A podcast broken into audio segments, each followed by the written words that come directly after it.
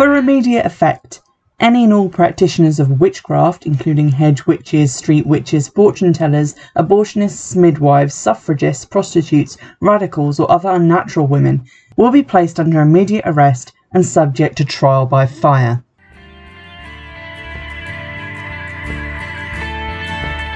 Welcome to the Once and Future Witches by Alix E. Harrow, and welcome back to Witch Fix, as a matter of fact.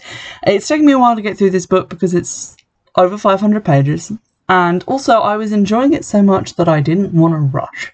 So, if you need to hear one thing about this book, it's that it was so good that I just wanted to savour it. And honestly, I think even though it is fairly early on in the year, this might be my book of 2021. I feel like it hit me at just the right time, and I enjoyed reading a book by someone who so clearly gets it. And by it, I mean both feminism and witchcraft. So go away and read it if you haven't already, if you have a desire to, because I'm going to get into some spoilery ter- territory and you do not want this book spoiled for you. If you've read the book, then let's talk about it. So, this novel is about three sisters uh, Beatrice, uh, James, and uh, Agnes, who have been estranged from each other for a while uh, through various kind of misunderstandings and issues relating to their home life.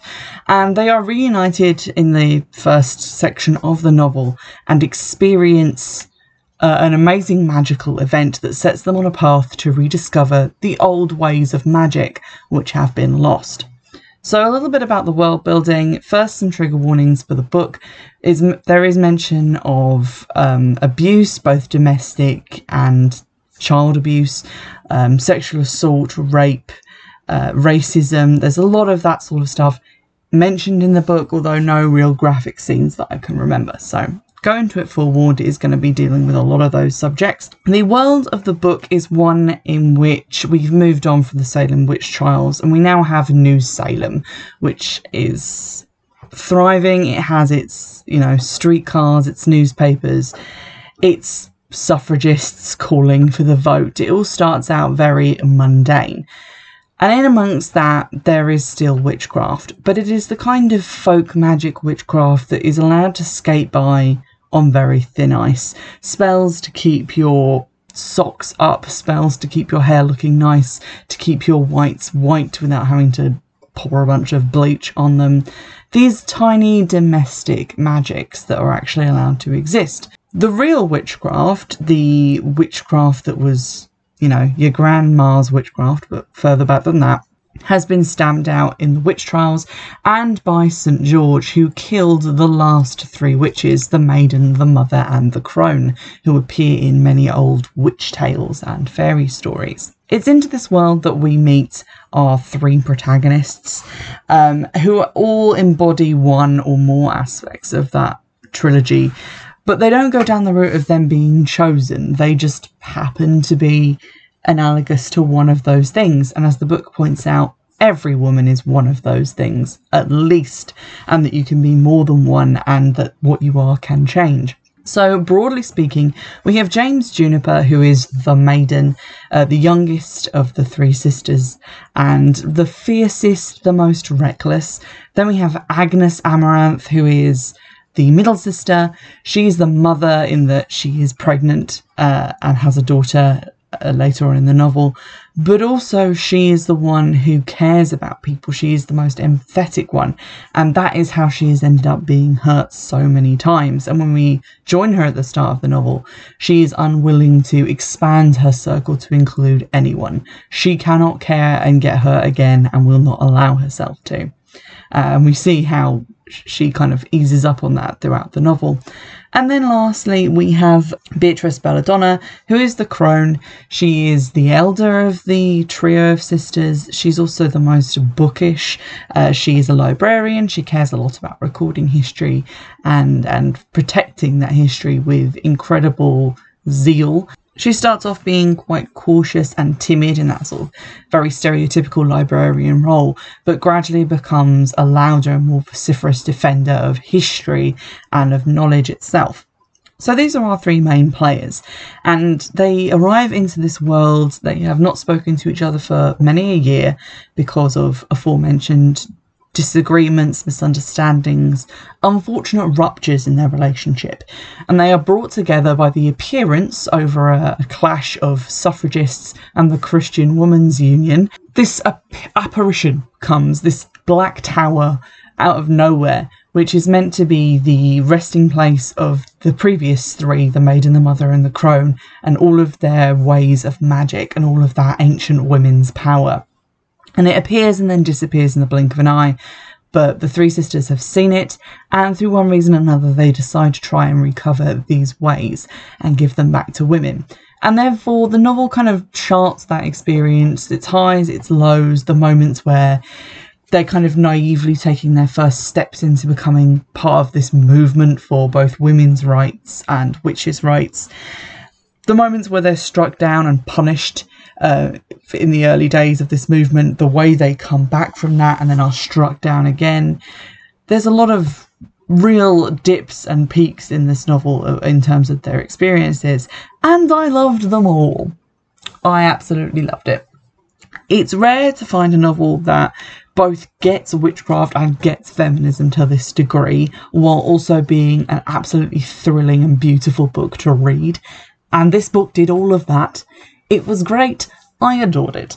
It tackles so many interesting issues, not in this very simplistic feminism good, patriarchy bad type way. It actually breaks down these kind of factions and frictions within the feminist movement. So, firstly, they they find the suffragists, but the suffragists don't want to be seen as witches. They want to get rights not by being kind of scary and violent and fighting back, but by being peaceful, and it's not getting them anywhere. Then you have the Christian Women's Association, who like things as they are very much, thank you, because they are sort of these richer women who have all the rights that they want, really, and they don't really have to fight for anything. Then you have the uh, Daughters of Tituba, which are basically the suffragist movement, but in New Cairo, which is the portion of the city where the black people live because it is very segregated. And one of the main characters and love interest for one of the three sisters is a woman called Cleopatra who works there in this uh, sort of newspaper, which is standing up for witches and women and being very outspoken about the, the racism and the oppression being dealt to New Cairo. And at various points in the novel, Cleo is looked down on by people within the the feminist movement they're trying to create, and that is incredibly relevant in terms of history. Uh, even looking at like the actual suffrage movement, where they kind of sidelined women of color, and it was just like get the vote for the white women, the rich white women, and then it had this kind of trickle down process where it was kind of begrudgingly given to everyone else based on their work because the people who'd started the original movement weren't vying for those people. So that's obviously incredibly important. We also have some uh, trans women. There is a trans woman character in the novel who it's not revealed that they are a trans woman for the longest time, and I really liked that the way that they just kind of mesh into the story, and a big deal of it isn't really made. It just becomes this kind of interesting subplot for this character, and it made me want to reread the novel just to kind of go back and read all those interactions with them again and enjoy their story as it was slowly being brought out into the main narrative. So it's very exciting. It deals with a lot of these um, parts of the feminist community, parts of the struggle, the idea of the segregation, the way New Cairo functions, and the way that that is the area that is stamped down on the most by the new anti witchcraft laws. It all feels incredibly intentional the way the writer is drawing your attention to these issues and i really love that. I felt like it was really confidently putting forth these analogies and microcosms of real life into the novel. And i realize a lot of that sounds kind of boring and um, a little bit academic but did i mention it's also a throcking good story because it is. There's so many moments where I was like, oh no, please don't let the plot take this predictable, annoying turn. And then it didn't. And I was so happy. For example, there is a moment where Agnes, and this is kind of a spoiler, Agnes is sort of put in a place by the, the main villain of the story where she has to choose between being loyal to her sisters and defending them or defending her daughter. She is either told she can betray her sisters and get her daughter back, or she can be punished with her sisters and lose her daughter forever. And I was like, I don't want her to really make either of these choices, but especially I don't want her to choose her daughter over her sisters because it's incredibly predictable and something that has happened before in other stories, and it just doesn't seem that strong. And we've already met this other mother, the idea of her as this sort of strong warrior. That doesn't really seem like something that she would do in this situation. And gratifyingly, Agnes is like, I detest both of your options, and I choose option number three, which I have made up. Which is really surprising and takes the novel in a new and interesting direction where you can't really predict what's going to happen. Another good point in its favour is the fact that although it's a feminist book, it does also include good male characters. So not every man in the novel is this kind of conglomeration of everything that is bad about toxic masculinity and the patriarchy. We have August, who is a, a love interest again for one of the characters. He's in the sort of um, workers' rights labour movement and he helps them with their various demonstrations and things. We also have Mr. Blackwell, who works at the library. He ends up being kind of an ally. Uh, he is part of the Underground Railroad, uh, both for witches and I also think for you know former slaves. Uh, his family kind of dates back to a time when they were escaping as well. Um, so he's an ally we get like good male characters in the novel and they have meat to them as well but they have like an interesting internal life, and we get a sense of that through their scenes that um, where they're brought in. It's also refreshingly sex worker positive because we get to at various points uh, go into brothels where the women have to like hide or they're using as a safe house and they are supported and people from there like the actual prostitutes and the madam as well they come out and join the movement. And although when things kind of crack down, they do have to kind of choose whether they want to be, you know, persecuted as prostitutes or persecuted as prostitutes and witches. And they kind of have to look after themselves. There is a sense that there isn't any kind of disrespect being laid on them. There isn't even any disrespect really being laid on the Christian Women's Union there is uh, moments where their characters are kind of humanized and again they're not just these mouthpieces for anti-feminist ideas they're actual characters. So that's also really enjoyable. Now onto the magic element because i really liked this. So the whole point of the story is to bring back magic to this world where the ways and hows of witchcraft have been lost. So apparently you need three things to work magic. You need the ways, which is basically ingredients. You need the words, which is the spell itself, and the will, which is your own emotional input into the spell. And the ways and the words have been sort of lost. These witch tales have been passed down, but a lot of it has been lost. And so there's only like a, little trickle of it still remaining. And at the sort of start of the novel, this is put down as like a blood thing, as if as if the blood of witchcraft has been diluted and lost as the ages went on without there being any full blood witches. And then later on, they begin to discover that witchcraft isn't really something you inherit, it's something that you choose to do and that you become, which is an absolutely cracking way to, to tackle that subject because it turns the novel from, you know, the tale of the destined three who were fated to succeed into a story about people who could fail, who are very fallible and very human, and who do have to try. Like, prophecy hasn't predicted their success. There is still a chance of failure. And debatably, at the end of the book, they do lose something incredibly precious, and I'm not going to spoil that. But it kind of turns it back into this very human struggle as opposed to this supernatural battle of undefeatable titans. Um, it becomes a lot more relevant to like individual women's struggle. There's also a huge amount of attention given to the ways and words of different cultures. So not just the people from New Cairo and the sisters themselves, but there's also Russian immigrants telling their own stories, uh, stories that kind of relate to like Baba Yaga and things like that.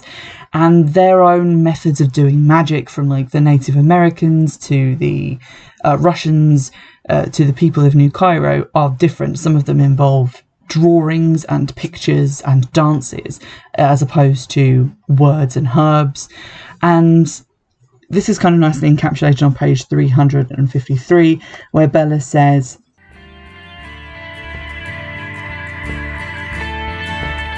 She tells him about Old Salem and the sewing sampler and the owl winging towards her through the trees, living in the lost library of Avalon outside of time and mind and standing in its ashes. Araminta's spells, which rely on stars and songs rather than rhymes and herbs, and her growing suspicion that witchcraft isn't one thing but many things, all the ways and words women have found to wreak their will on the world.